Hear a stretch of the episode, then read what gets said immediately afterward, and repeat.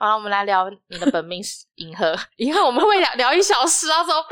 不会，因为其实我对他没什么好好说。哦，不一定哦。好，我先讲好银赫，很多人应该有听说，银赫以前早年是冷都男形象，就是他非常的寡言，然后非常的酷。当然，他在节目上有点傻气的感觉，那个是还是有，可是他的那个寡言感是比较明显的，他不像现在这样是一个小利特的感觉。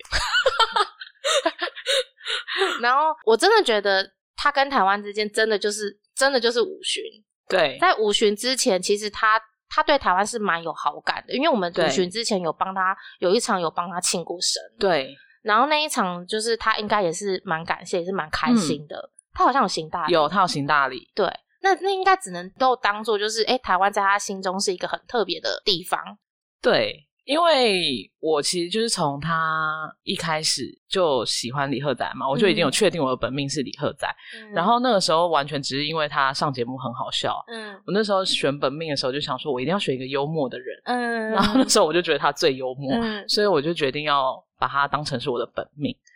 然后后来就是他前面冷都男的那一段时间，我自己也会有这样的感觉，是因为我三巡的时候就开始去首尔看了，对，然后有几场是刚好站到摇滚区。嗯那摇滚区其实首尔的摇滚区很近，比台湾还要近然后又很矮，他们的舞台又比较矮，嗯所以你跟他的距离会很近。当他经过的时候，但是你就会发现李赫仔每次经过的时候啊，诶，他就是这样瞟一眼。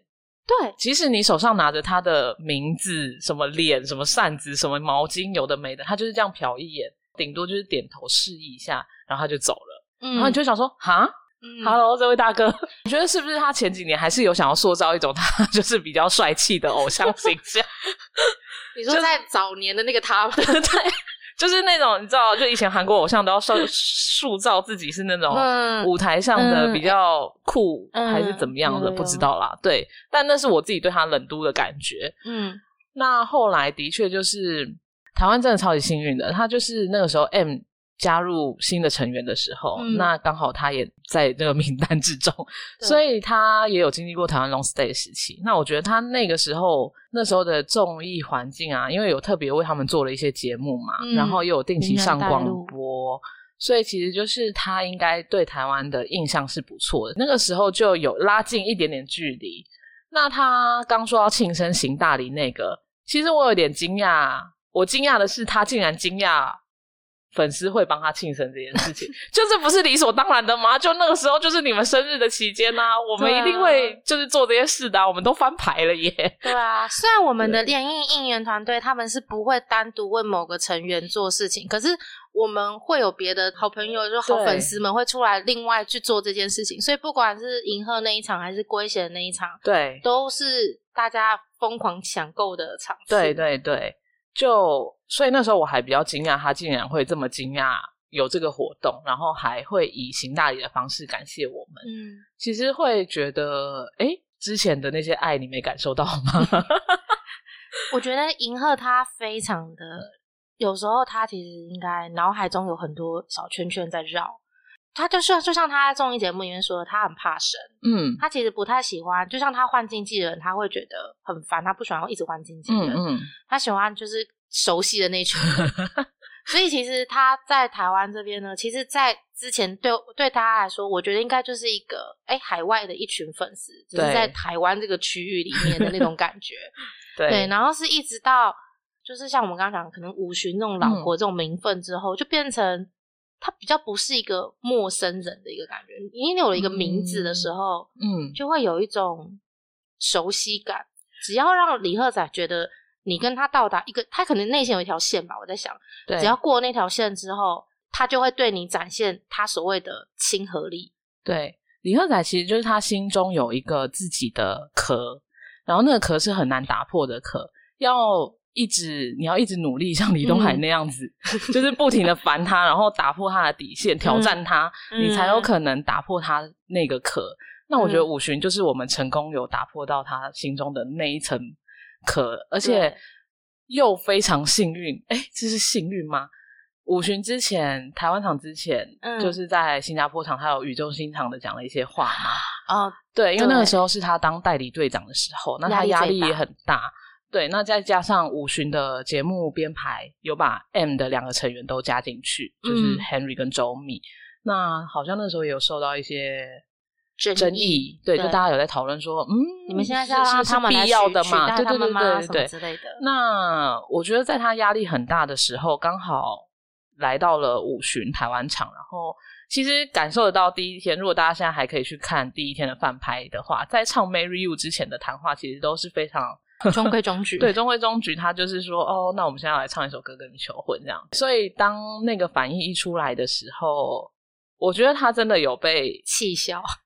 对他真的有感觉到，哦，我们是用了另外一种方式在跟他们相处。嗯他可能像 long stay 的时候，他可能只是在一群海外里面，他意识到了台湾这个地方。嗯，他可能以前脑海中有泰国啊，然后日本啊，然后 long stay 的时候，他现在可能脑海中就多了一个台湾。嗯那五旬就他真的，我觉得他也没有想到我们会用这种方式来跟他们相处。嗯那那个时候可能是意识，他可能意识到说，哦，原来台湾粉丝对我们的态度其实是可以这样子开玩笑，然后是可以这样子相处的，嗯，是他喜欢的这种类型。对对，嗯那又刚好是对，就是很烦，会一直烦他的这一种，嗯就是你要不要告诉我？你为什么不告诉我？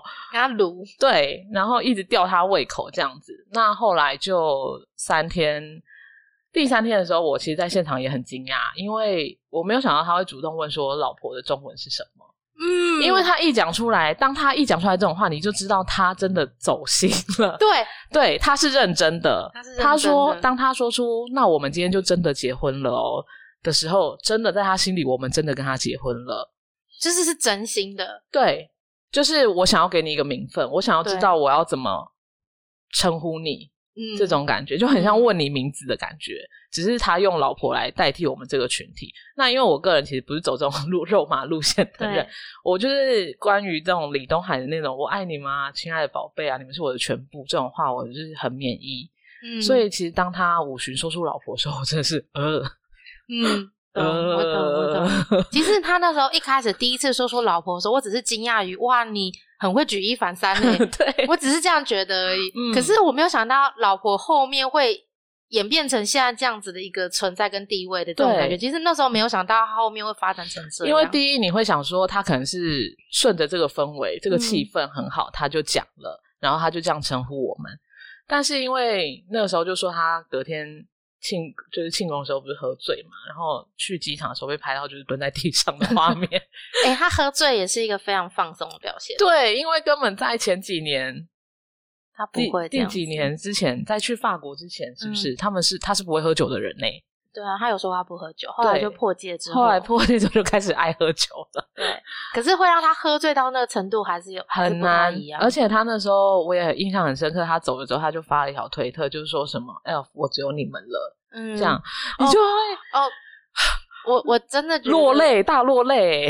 我觉得我能够懂你刚刚说这是不是该说庆幸这件事情，因为就是他之前在那个别的场次就是有在有不安嘛，嗯，那时候的巡回，我觉得他应该是觉得我每一场巡回，我的角色是来安抚你们的，对，我要安抚你们每一个嗯粉丝，我们都是没有变的，大家都我们还在我们还在，我们其实大家都一样，嗯。然后猪主也是你们想象的那样，我们不会变这样子，就是他会有一种安抚的感觉。每一个国家他都需要安抚，可是他来台湾好像发现，哎、我们不用被他安抚，对，我们告诉我们你安抚他，我们来跟你开玩笑喽。对，就是我们来告诉你，其实我们没有这种担心，然后我们对你们态度是一样的，嗯，那你们就是放松跟我们相处就好了。对。我觉得台湾有趣的地方就是，我们透过一些应援，或者是我们嗯透过一些整场的一个氛围，嗯，让他们感受到我们真的有在传达一些信息。也许不是每一个成员，也许都能够给到，可是至少嗯会有一些人会给到，然后那些人再把它表现出来，然后让大家都能够理解说，哎，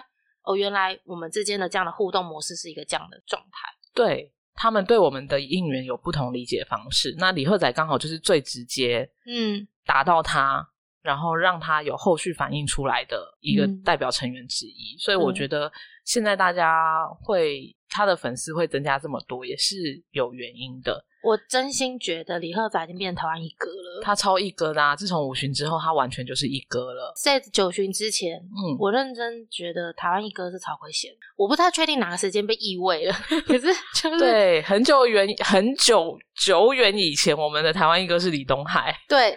原本是李东海，对，后来变成曹圭贤，可是李东海紧追在后，对，然后银赫一直都处在第三位的状态，三四，对，就是后补，强力后补，强力后补在变换，可是他他离前面一二位还是有一点小距离，可是后来就，然后这一次我真的觉得他就是第一名哎，他是，我觉得五旬之后，他老婆变好多，变超多的，他能力，他能力好，能力者啊。可是，在我我这边的话，我自己是印象比较深的是，因为有个比较特别的接纳台湾的方式是，应该好像是五旬还是四旬，就是他们有拖鞋店被神童，好像是神童还是谁，就说他下楼梯拖鞋店对银赫来说是一个哦，当年对他来说是一件很晴天霹雳的事情。可是他愿意为了台湾拖鞋店这件事情，我也觉得很厉害。因为其实大家喜欢苏竹之后，就大概知道每一个成员都会有一个他自己的底线。嗯，然后那个底线就像曹圭贤，他不做死都不做 Kiyomi，可是他在台湾做；银赫死都不脱鞋垫，可是他在台湾脱了。对对，然后其实早年立旭也是不脱鞋垫派的，没错。但他后来也有脱了，你就会有点觉得，哎，他们可以为台湾就是有一些行为上的不同，就会觉得哦，那种感觉好像是。某种程度来说，比言语的“说我爱你”来的更加的深刻。而且要先澄清一下，这些都不是粉丝逼的，都是成员自己逼他们的。对，都不是我们呢。对，我们只在旁边尖叫说：“ 哦！”对。而且我真的非常非常非常喜欢，就是台湾妹，就是每次都跟银赫讲啊，然后银赫就说：“不不不，大家已经免疫了啊。”他五旬之后就免疫了，过分呢？对啊，你看他五旬还会说什么？就是因为舍不得，然后才在这边跟你们讲一堆废话。结果九旬都是三小时就结束了。哎，说实话，九旬三小时结束这件事情，其实我觉得应该会跟我们特哥有点关系。嗯，对啦，但因为他是最后，好，对，我们最后等下再聊。特哥可能可以聊一下，然后在李东海。哎，你银赫还有什么还没讲到吗？银赫，我想一下，还是可以跟李东海混着聊。没有啦，反正他其实就是五旬之后，他就是变成一个温柔的人嘛。嗯，那台湾对他来说就是完全变成一个特别的地方。你看他到现在到处都随便随便乱叫老婆，你只要亮出台湾名号，他就老婆。我想到一个银赫那时候在五旬的时候，在台湾讲老婆之后，嗯，那个时候对他来讲，我觉得那个老婆的那个定义也还没有很明确，嗯，所以对他来讲，华人都是老婆。哦，对他后来去去中国有喊，对，然后他就去别的国家的时候，他就也是喊了老婆，就是下一场，就是下一场，然后他就喊了老婆，然后现场就之后，然后台湾粉丝就说去你的老婆，不要让到处喊老婆什么，那时候我们还是很小心眼的，对，然后就是气死啊，什么什么，不要你了，离婚吧，老公，什么之类的，然后就我不知道李东还是有。接收到什么信息还是怎么样？不是不不是李东海讲，李赫仔，李赫仔不知道是有接收到什么信息还是怎么样？他好像就是从真的是蛮快的，半年内吧，嗯，他就真的再也没有在华人地区讲过老婆这件事。他真的是之后就是半年内，他就只来台湾讲。有那时候我有发现，那我心里默默有想说，是不是因为限韩令的关系？哦，就他也没有机会去那里。不过。呃，那个时候还是因为很小心眼的状态嘛，因为刚热恋确认关系这样子。对。但后来六旬七旬的时候，我有很惊讶他的，呃，就是他 talking 的时候，其实又把这个延续下去，不止在他的举动上，包含他六旬的时候就说，嗯，我们都已经结婚了，但是这么不常见面，算什么结婚这种？哦，对对对。对，然后我真的有想说，啊，对我我我们就是这种心情啊，你们这么不常来。还敢说要跟我们结婚？对对，但他就代表他，我们就是被玩弄。对，代表他跟我们就是想念我们的心情是一样。我真的那时候很感动，嗯，就觉得哇塞，原来一个应援可以达到的效益这么的高，对，收获很大。然后七旬他，我们的应援可以报进四世界纪录吗？对，七旬的时候他就更上一层楼，他就拿小抄出来说一些大家听不懂的中文的内容嘛。我其实内心真的很想说，拜托你讲韩文好不好？其实他们到底懂懂不懂？就是除了金立旭以外，其他人都不用讲中文这件事情。对，但你还是会很感动，因为就变成他已经进化了，他又进化成他想要用你的语言跟你交流。对啦，这对李赫仔就是十年前的粉丝来说，根本是不可能的事情。对，很感动。然后而且那个时候他七旬有说，他有去观光观光。嗯，就是去吃牛肉面啊，喝珍珠奶茶。对对，提早来台湾。对，然后他说，然后还有拍一些什么那个跟 Love 拍照啊。对，那我真的没有单引诱，不然就可以看 Vlog。对我那时候也是想说，他跟我的心情是一样的，他了解我的心情。我们去韩国也是会去看他们去去过的店啊，吃过的东西，喝他们喝过的东西，就是同样的心情。然后那时候我就觉得哇。李赫仔他真的把我们当成很重要的人在对待，因为你想想看，一个粉一个偶像想要去体验粉丝的生活，怎么会这样？怎么会有这种事？对，怎么可能？对，而且还是一个外国人哦。对，而且他是一个只喜欢吃韩食的人。对，他们真的前几年的庆功宴全部都在吃韩食，这次也是啦。但是就是他曾经是一个放话说他去到巴黎他都要吃韩食的人。嗯。所以，天辛拉面对，感觉到他的变化非常大，然后渐渐的也被他洗脑，说可以接受“老婆”这个称呼。对，现在我已经可以接受，而且喊的还蛮自在。对，就是他会说“老婆在哪”的时候，你已经可以就是完全面不开，说“我我我我”，因为你要是不说，可能会被另外一派说李东海那个 掩盖，不对，不行，我们要先证明，就是老婆就是 L 服，对，不是李东海，至少在台湾不能先喊李东海。嗯，对，会不会得罪 CP 粉？没关系，因为我觉得这东西就是应该要说。对，其实，在台湾就是应该大家就是要自己承认自己这个身份，因为这个就是偶像本人给你的。因为这个东西不抵触，就是你觉得银赫的老婆是李东海，跟你觉得银赫的老婆是 L F，其实是两件事不抵触，因为他们是不同的地位，只是他们用的名称是一样 的而已。只是在演唱会这样的场合，他的老婆指的是谁，大家就应该会自己好好好的待遇。对啊，就大家可以想想看，说他们。就是这样子，一年来一次的这个场合，然后你只能跟他相相处三小时，那特地来看你，你还要把这个机会拱手让人吗？嗯，但是不要啊。对啊，而且我可以跟大家分享一个，我不知道是不是也是一个小故事啊，就是没有办办成的八旬。嗯，据我所知是他在他生日的当天，就是对台湾场应该是办在清明年假的时候。所以他其实这次九旬就说他们在定那个日程的时候有先想到台湾嘛。嗯，我其实第一个想到的是说，嗯，那八旬的日程也是你定的吗？虽然跟台湾的场馆的日期申请也有关系，嗯，但是应该也是会跟韩方稍微对一下，对一下。那那个时候会想说，会不会其实这也是他想要送给我们的礼物？嗯，就会想说他是不是想跟我们一起过生过生日？对，但是很可惜，就是没有这个缘分。哦，我真的很想看八旬哎，我没有看到。八旬很棒，我觉得八旬很好看，很棒，而且有很多神曲。对啊，我那天看完九旬的时候，我朋友就说我现在废人症，然后说好想再看九旬哦，我要不要去别国看的时候，我就问他说我好想看八旬，我朋友就说不要讲这种没有知建设性的话。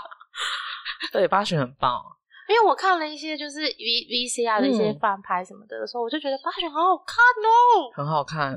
对我那时候也超期待八旬来台湾，然后再加上他生日的话，就应该会更感动。结果没关系，九旬也很感动。台湾场就是有一种特殊的魔力，就是我们。台湾场之前都会遇到一些很莫名其妙的事情。我希望他们安口场如果真的来的话，把八旬搬来，然后加那个新歌就可以了。九旬的歌都不用再唱了，我觉得可以了。我看过了，你们唱八旬，八旬你们没来过啊？但八旬的东西他们应该都忘光了，忘光了啦。对啊，也没开几场，然后就结束了。对啊，嗯，然后再加上九旬听到他现场说，他一直想到能不能来台来台湾这件事情。我真的眼眶大泛泪，没到爆哭，但是这眼眶大泛泪。我真的不说谎，我人生看 Super Show 最感动，就是从二巡到这一次，最最最感动的那一瞬间，就是那天。没错，就是他说那个，因为他那个东西意义是什么？意义就是这个东西一定会传出去，不是只有这个场馆的一万多个人听到，没错，外面人都知道，韩范也知道，泰妃也知道，大家都会知道。嗯，他他也知道，大家都会知道，他还是要说，对。心里就是犯累的同时，想说完了，今天他出去会不会被那个被说些被攻击？对，可是我觉得可能我们的地位也可以让他说这种话吧。我们现在的地位在国际是享誉国际耶，自己很骄傲。就是对啦，就还好，看起来大家是都还 OK，可以接受这样子。但那个对台湾来说真的是不一样的意义，就是他本人认证了台湾在他心中的重要性，就是这么重要。对，他亲口告诉你，台湾就是这么重要。你知道我那天超过分，是我那天演唱会真的是感动到一不行，我就当下立刻传讯息给那些就是呃第三场或第二场才要来的一些 elf 朋友，跟他们说，你们知道银河刚说有多感动的话吗？我人生都没听过这么感动的话。我就咔咔咔咔打一堆之后，他们全部人跟我说，屁啦，怎么可能？跟你开玩笑，你们当真哦？你们傻傻的什么的？他怎么可能？哦，你不要那边被骗了什么的？是太久没看演唱会是不是？变脑子变那么简单？嗯我就觉得。看他说的真的，你们怎么不相信我？对，因为还要搭配他当时的眼神，对，就是他今这次来台湾，每次 talking 的时候，他眼神都超级深情的。对对，他看你的眼神是那种，我以为我跟他谈恋爱对我好像也就是跟对跟你交往很久，然后很久没来看你，很对不起你的那种感觉。我不敢直视他眼神，我第一次觉得他的眼神比李东海眼神还要深邃，很炙热这样子。对，我 我自己是觉得蛮有趣又很感动，然后也没有想过他会哭，嗯，因为他第一天就哭了。虽然那个时候我其实没有意识过来他哭了，因为其实第一天我是他说了他哭了，我才知道他哭了。对我也是。然后后来是回到家的时候，有人传饭拍说他哭了的影片，然后那时候我一看到翻拍的时候，我就直接跟我朋友说，他应该想到他爸爸。对，然后我朋友就你怎么觉得？我就说，你看他想哭的那一瞬间，他他抬头看了包厢的位置，然后我朋友说应该不是吧，就他们没有人相信我，你知道？嗯然后是一直到第二天，就特哥讲的那些话之后，那个大家当天晚上大家都跟我道歉，说：“哎、你说的是真的、我就说：“我说的是不是真的？”还好我有记录为证，就是我真的就是这样觉得。其实我那时候看到他说他哭的时候，我其实蛮压抑的是，我不觉得他会哭，我不是说他不想台湾或怎样，我是觉得你想念台湾有有需要到哭出来的程度吗？嗯应该不至于吧。我所以，我那时候就想说，是不是有发生什么事？嗯然后那时候就看到，如果是爸爸的话，就完全理解。嗯，对对，因为就是我们刚好台湾就有又有这种跟父母的回忆，真的是超厉害的，怎么什么回忆都有。对，对，然后他来台之前就有想说啊，他可能会想到这件事情，因为我们都想得到了，他怎么可能想不到？其实我一进去的时候，我就先看，我也先看了包厢，我也是，我也是先看包厢，我就看了一下之后，我就低下头就没讲什么话，嗯。然后我就继续做这件事，然后就是会想到一些事，而且那、嗯。而且毕竟他爸爸是也发生没有很久，对，就是可以理解他，因为我觉得我们在九旬的时候，真的心意是那个情感跟情绪真的是相同的，跟台上的人，所以我觉得他应该也有一部分就是看了包厢，然后回想起这些事情，然后还有现场的氛围，当然就是随随之而来，就是那种台湾场的回忆会一起带过来，所以。其实我说没什么好说，然后说这么久，对啊，我就不相信你会只说一点点，好，赶快跳到李东海，嗯。结束李特仔的趴。还还哦，还还算是我觉得很早很早很早以前，我就可能二巡的时候就开始了，嗯我就感受到他有在喜欢台湾这件事。李东海给我感觉不是很炙热的那一种，嗯，嗯他跟银赫对于台湾的那个感觉不太一样。李东海给我感觉是，嗯，台湾是一个，就是有点像是他觉得 Super Junior 的每个成员都很重要，对他来讲很嗯。重要。然后一直往跑往后面排，他妈妈也很重要，然后他哥哥也很重要，然后一直嗯。排排排，然后可能 Elf 就会在一也是在那个序列上的 对，台湾 Elf 也在那个序列上的感觉，就是你不会觉得台湾 F 对他来讲超级特别，嗯，可是对他来讲是一个在他那个重要的序列上面的其中一环那种感觉，就是所以我从头到尾，我觉得我最不质疑跟最不会担心的，其实会是李东海跟曹圭贤。嗯然后曹圭贤我只是担心他不会讲，他不会把一些事情讲出来。嗯可是李东海是我相信他都会记得，嗯他会不会表现出来？因为有时候海海就是他大部分都会讲出一些甜言蜜语的东西。对，你其实也不太能够确定他当天到底是怎么想的，嗯因为他可能整个对话面都甜言蜜语，然后所以你没有办法判断，哎，他到底是针对这次演唱会，他真正是真实的心情是什么？可是也是五旬有点算是半收服了他的感觉。我觉得那个感觉不是说收服，而是说让他，因为他也有一个他自己的讲话模板。对，可是五旬的那个操作让他失去了那个模板的讲话结构，就是他他有一些。哦，你们真的好厉害哦！你们竟然做得到这个，我好喜欢你们这样，嗯，就是欲擒故纵的感觉，嗯嗯，就是会多一些。如果按照他原本的人设，也不是人设，就是原本的讲话风格，他可能会说，就是可能会顺着这个甜言甜言蜜语的感觉，然后顺下去去聊一些比较甜言蜜语的风格。可是他比较不是，他比较讲出他真实对这件事情的看法。嗯，我觉得这个东西就比较不是平常习惯的那种李东海的模式。对，就是他。五旬之前的确是会有一种讲话的模式，就像你讲的模板的感觉，就是这些句子都是他记好的。对，他那张脸，不管你讲什么，我都是啊，好，对，对我相信你这样子。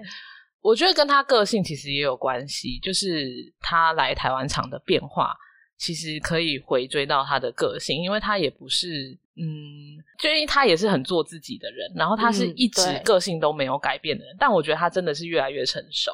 因为像以前他就是会比较爱撒娇嘛，然后就是比较爱哭啊什么的。但你看他已经多久没有在台湾场哭过了？当初二巡就是他看到那个，他只看到 A A L 一出来，他可能都还看不懂那是什么字，他就在那边狂哭，哭到没有办法唱歌。对，但是他已经就是渐渐变得坚强了之后，他也很少哭了嘛。嗯，那我觉得台湾就是这样子相处。之下也是这种努力，就是应援跟互动的努力。我觉得他有变得开始很做自己，在谈话的时候，比如说他们 D N E 来开演唱会的时候，就开始呛歌迷这样子。我觉得就是很真实的他，真的很像他平常在跟成员的互动时候的他。我不知道这样讲好不好，可是我真的觉得李东海很像是在养孩子的感觉，就是喜欢他的。人吗？还是不是训练方式？训练方式 就是像小朋友的时候，幼稚园小朋友的时候，如果你想要吸引他的注意的时候，你会拿出一些玩具，说来来来，你看这个玩具什么的，就是你会拿出一些他有兴趣的东西，吸引他的注意力。那我们吸引李东海的注意力就是应援，我们的花俏的应援，然后勾起他的兴趣。他对你有了兴趣之后，他就会对你多加留意。嗯，你原本可能只是一群他想要对你好的粉丝，对，可是你们是一群。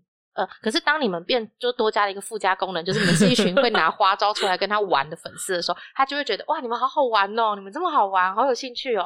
他勾起他的兴趣之后，他就会比较容易展现另外一面的他。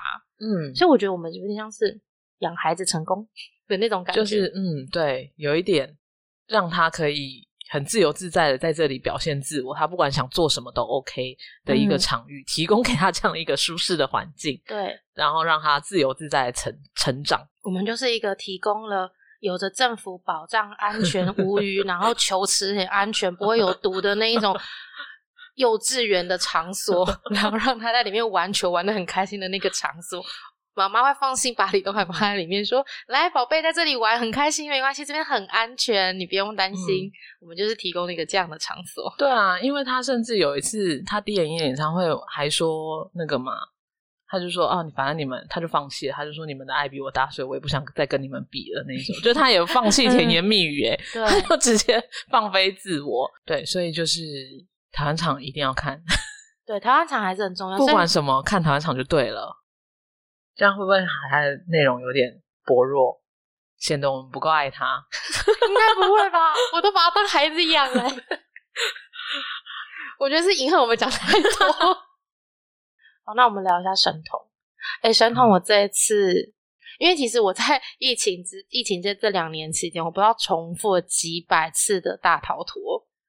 我真的好好看哦，狂看呢！我真的是每一集我。看至少有十次有，我真的是一直看呢。然后我一直看，我觉得哇，神童好帅！啊 因为我本来就知道神童很厉害，然后反应很快很巧什么。可是一直以来，就是同神童在我对台湾场的这个概念里面，其实回忆起来，他的篇幅一直都没有很大。嗯，就是他他没有那种很独特，说哦，你跟台湾人的关系，或是你跟台湾的什么东西。然后，因为他太聪明了，对。他很难被糊弄，然后你如果要玩一些东西的时候，他看的不是惊奇的部分，或者是哇，你们怎么办法做到？他看的可能是技术面的，他可能会想说哇，导演吧，可能会好奇就是表现表演的一个这个面相。所以我一直觉得，哎，要让他感动，或者要让他惊讶，都是一件不容易的事。我自己的观察是觉得，这也是跟他的个性有关，就是神童他。我不知道有没有神童的本命的粉丝可以分享一下，有的话请到迷妹阿帕特留言。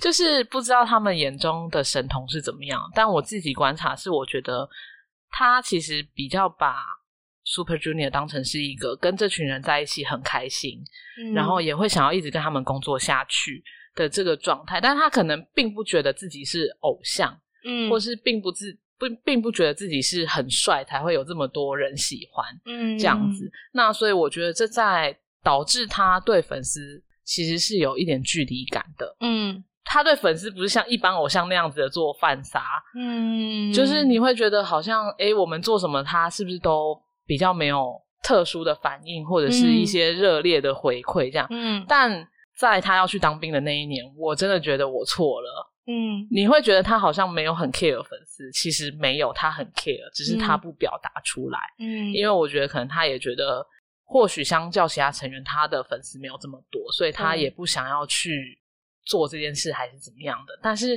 他那个时候在是六旬吗？他去当兵的那一旬，然后他不是有唱那个不要忘记吗？嗯，因为那场我有去首尔场看，所以我是看到他本人唱。我真的也是，你哪一次没有去首尔场看？我三巡之后就一直去首尔场看，对，这情报提供给大家。你认真的就是贯贯彻你那个心得文最上面那一句全全勤奖，对啊，一定要的。然后我看他那一场，我真的大哭，就是会觉得，其实你在意，只是你不表达。他那时候做了什么？没有，他就现场本人唱的那首歌啊。哦，OK OK。然后他也有哭，我记得。嗯啊，对对。然后我就觉得，嗯，他不是说不在意，他只是不擅长表达。然后他也只是一直比较小心这个部分。嗯，对。那当完兵之后，我觉得有有差别，有差。对他就是比较愿意接纳这种。偶像跟粉丝之间的互动跟关系的感觉了，他有把自己当成是一个偶像在活动的感觉，对，所以他这次来台湾，其实也不是这次，就是他之后来台湾，我都有感觉他的谈话是虽然也有一个模板，哥哥弟弟那个模板，然后在家，但是他已经会主动说我爱你们，嗯，对，这很。之前是没有的，之前就会说今天过得很开心，谢谢大家，嗯之类的。但是他不是很会主动说“我爱你们”之类这种话的人，这是我个人觉得他转变比较大的地方。然后也很也很感动，会觉得很感动的同时，也会想说，到底要怎么样让他能够更再放松一点，对，能够这样子像其他成员这样，就是毫无保留，然后条件的，就是接受我们的。这个应援跟爱，然后转换成他自己的力量。虽然他说有啦，但是你怎么知道呢？嗯，就还是有一点点距离感，还可以再努力看看。或者是说，他真的有一些东西，真的也是要拿放大镜，但是我们没看到的。嗯，对。但跟以前比，他的犯傻已经进步非常非常非常多了。尤其像这次还有主动签名嘛，给还有拍立得，拍立得。对，他这次。狂拍拍立得，哎，他以前没有拍到这个程度，就是不管是拍别人还是他以前比较会拍别人，嗯，然后现在会拍自己跟别人，因为他觉得可能粉丝没有想要拿到他的照片，对，有时候会这样之类的。对，接下来就是沈彤是一个值得努力的目标，他他的水准很高，大家台湾妹加油。加油，很难攻陷的对象，我觉得其实说不定我们已经攻陷他了，但是他没有表现出来。嗯，有可能，因为其实每次一些应援他都会哈哈大笑，而且他其实反应真的很快。嗯，他就那边一直在那边喊说要翻牌啦，一二三呐，你们给我翻呐之类的。而且他有时候就是其实之前几巡的时候，他是那一种会用一种一句话的方式，然后很微妙的在 cue 某种进度的那种人。嗯，就是他会用一个。他不像金钟，等下会讲金钟，他不像金钟，你是直接讲出来说，哦，我们等下是不是要怎样这种很直接的在 Q 场所，他是用一种你觉得好像在 Q，又好像不是在 Q 的感觉，然后再 Q 一个进度，嗯，所以有时候我也会觉得，他给我一种感觉，就是他知道他自己这个角色要做什么事情，然后他就是嗯做好那个角色该做的事情，其他时间。就像你说，他可能没有那么认真在经营偶像这一块，其他时间他就是哎。成员们都做的很好，那不用他了。对，他就在旁边安静啊，休息什么的。对。那可是我觉得神童让我比较有感触的，可能是一些私下的时候，就比如就是说，像是嗯，唱歌过程中，他可能跟粉丝之间的互动，嗯，或是他看粉丝的感觉，或是沟通什么的。而且我觉得他说不定是所有的人里面最认真看手幅上面写什么字的人。对，我真的觉得他是，而且他连那种超远的他都会看到。就是他会一直寻找一些有趣的内容，对，然后他会把它念出来，对。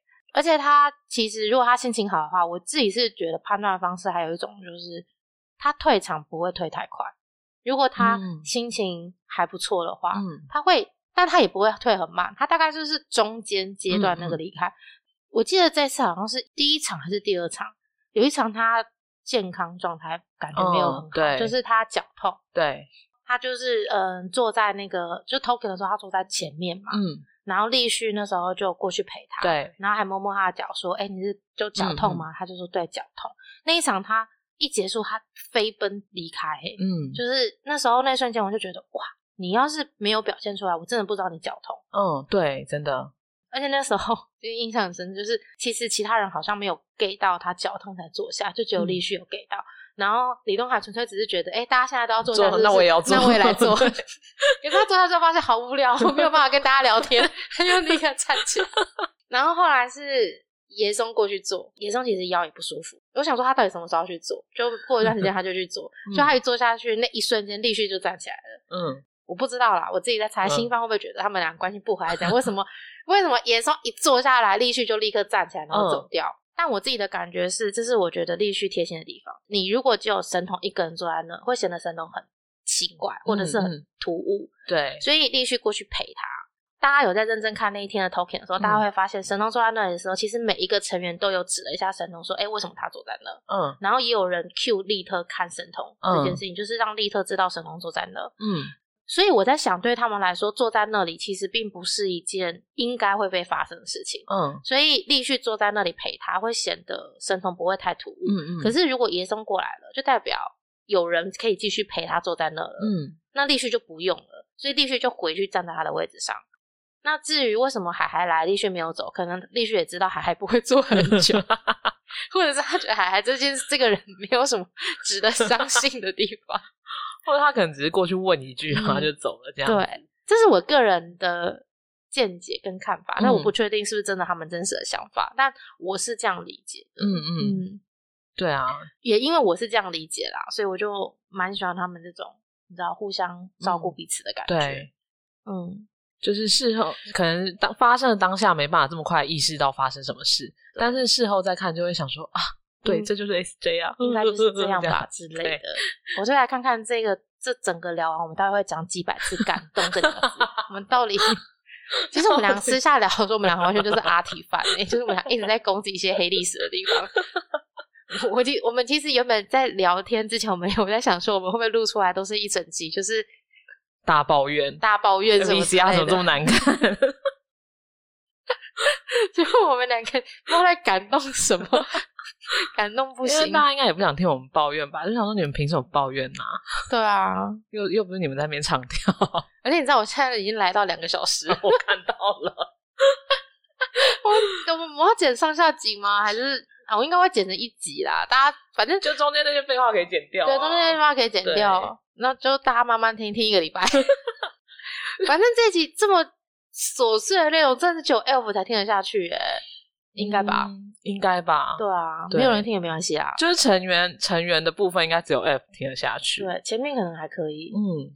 然后接下来聊叶松、一神。OK，你知道我每一巡每一巡都一定会听到一个反馈，就是一个声音出来跟我说：“哎，我没有想到野松是这么活泼的人呢。”每一巡哦，然后或者是有很多人就说：“哦。”我没有想到，就是野松在这么放得开，或是野松这次好放得开，我跟以前都不一样。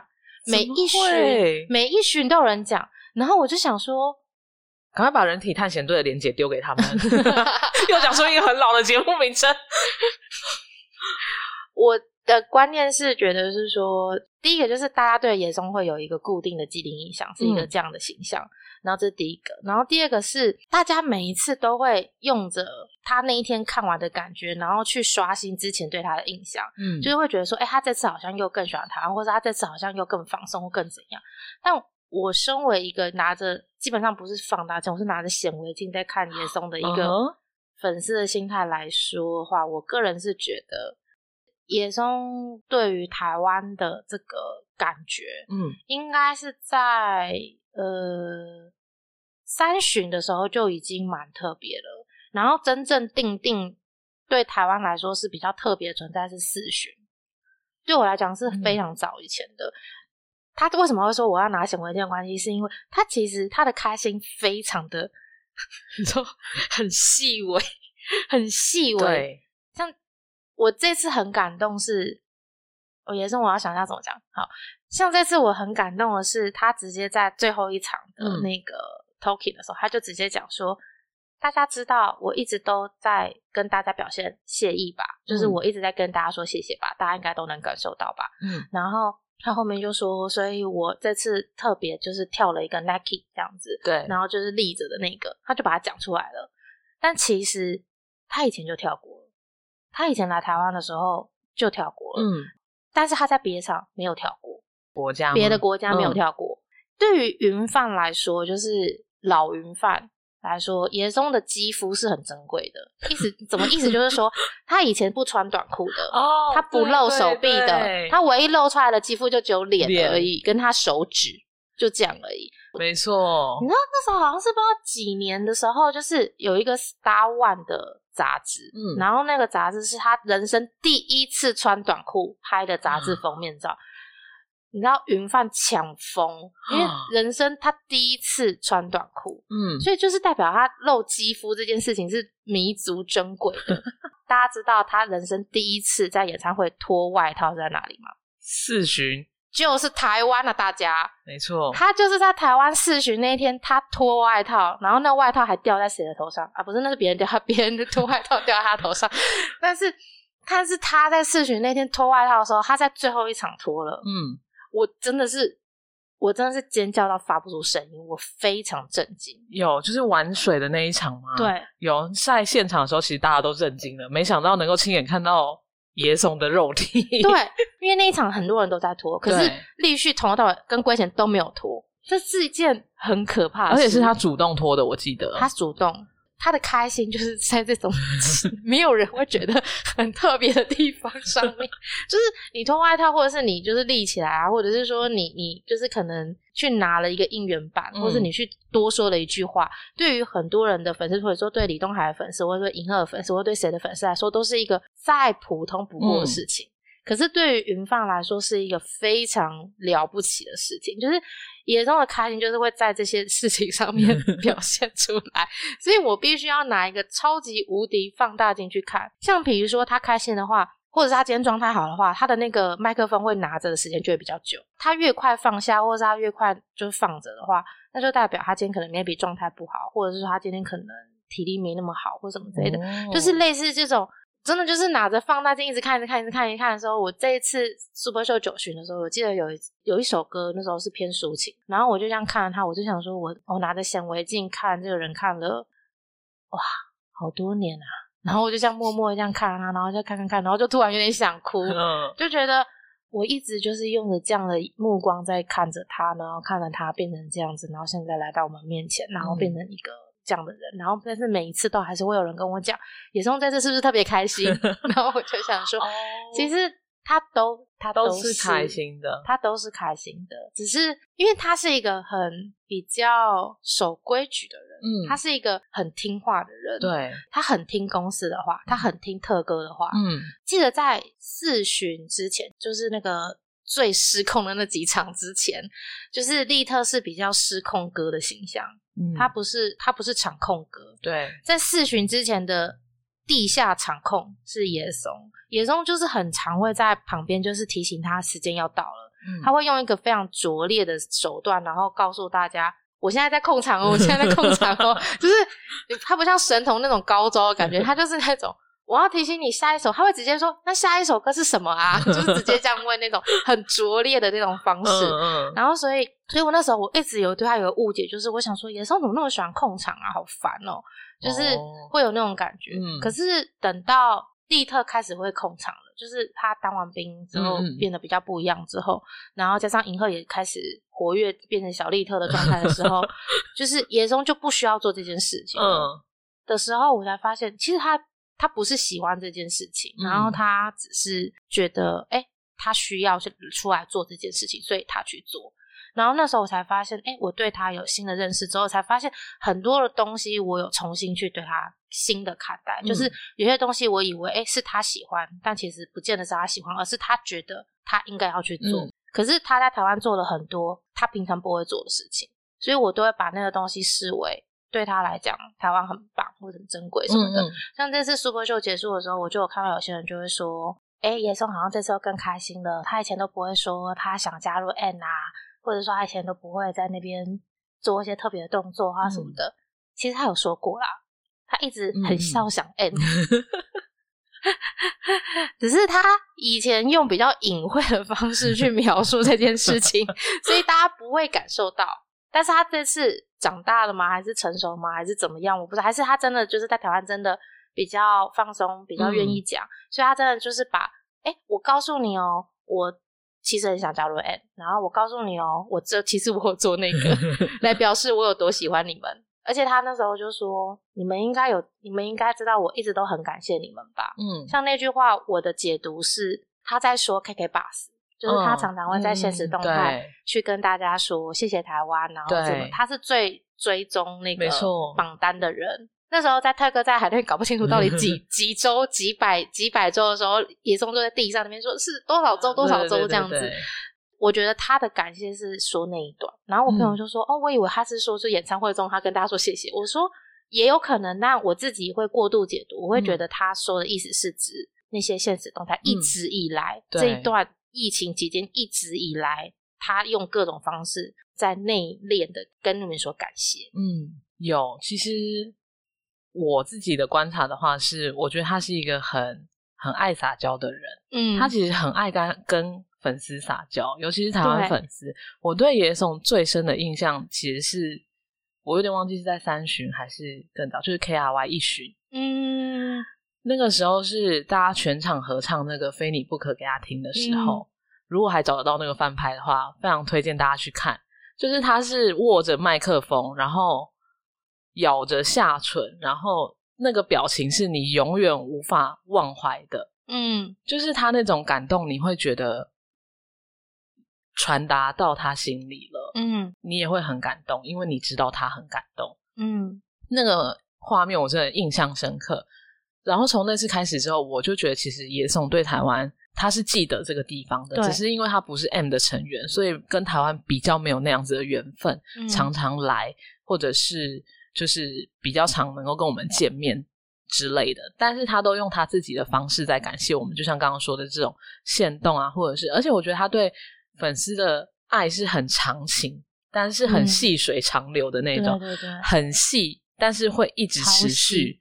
他不是那种很热烈，像李东海那种像爆炸一样那种砰给你一颗就我爱你们这种球，不是他就是会用他的方式内练成他的方式，然后表现给你看。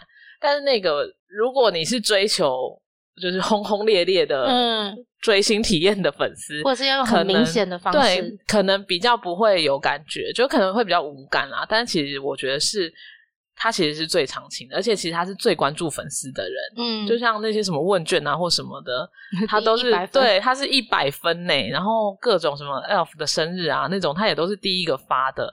其实他是一直默默的，就是在看着我们。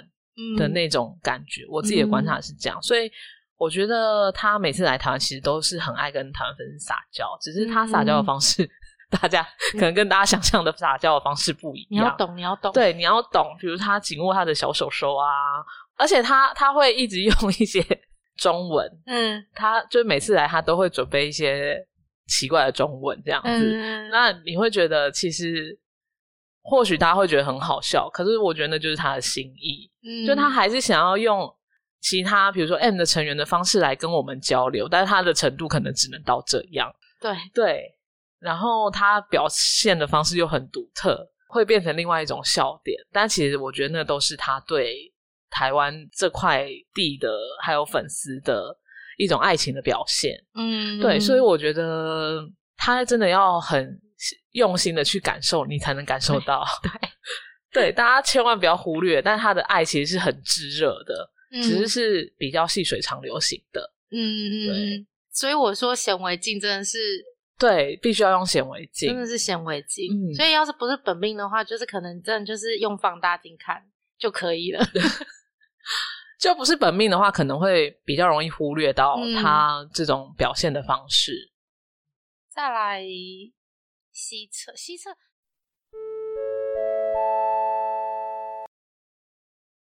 第一集上架之后呢，就是有收到蛮多人的讯息，然后就跟我说，听到的时候会觉得很感动啊，或是想哭，或者是觉得很好笑啊，或者是觉得超有共鸣，就是一直狂点头这样子，就边听就很想找人聊天，很想找人讨论，但都没有人可以跟他讨论，而且很多人听说是在上班的时候听，然后隔壁的同事就一直吵你，就会觉得啊，你既然不能跟我讨论这件事情，就不要来吵我这样子。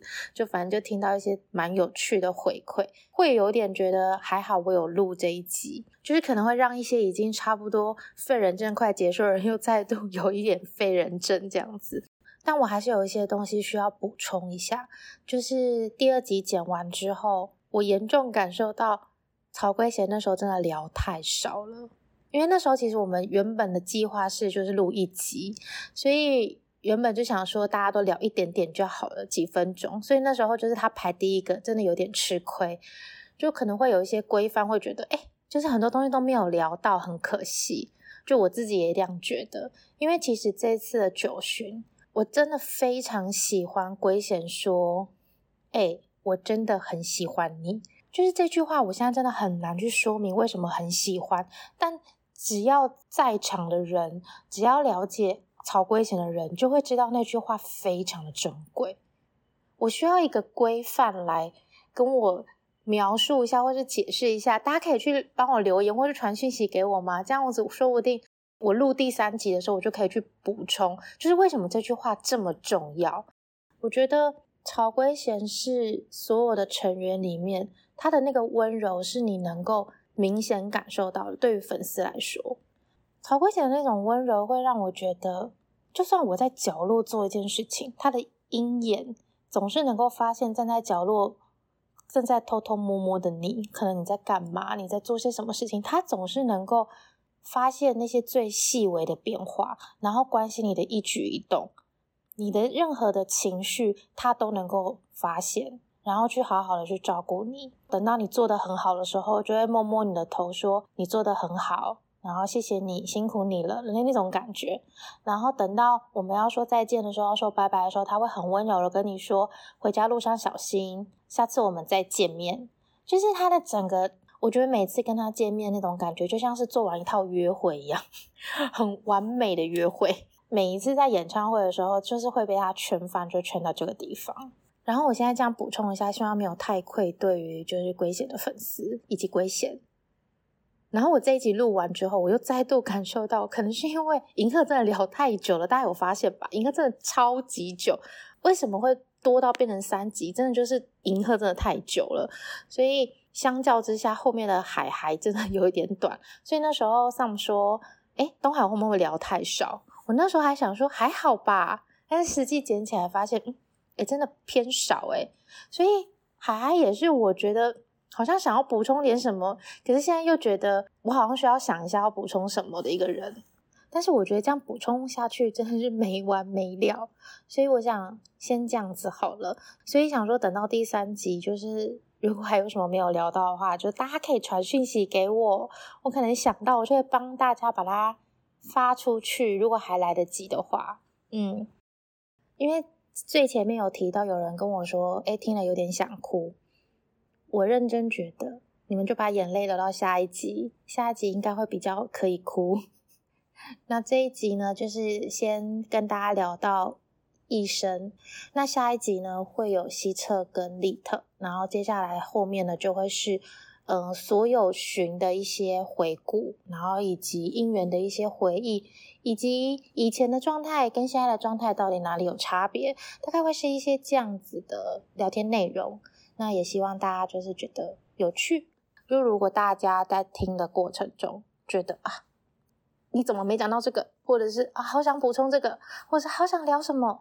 真的是麻烦大家快点私讯到米米亚帕特，然后给我，我我真的非常需要大家的回馈，这样我就有办法在最后一集赶快补上，就不会觉得很可惜。因为其实就是三集而已，之后暂时应该也不会再聊了。就是一次一个礼拜要剪那么那么多集，有一点小吃力。嗯，所以下一次就最后一集哦。请大家把握机会。那今天就跟大家聊到这边，大家拜拜。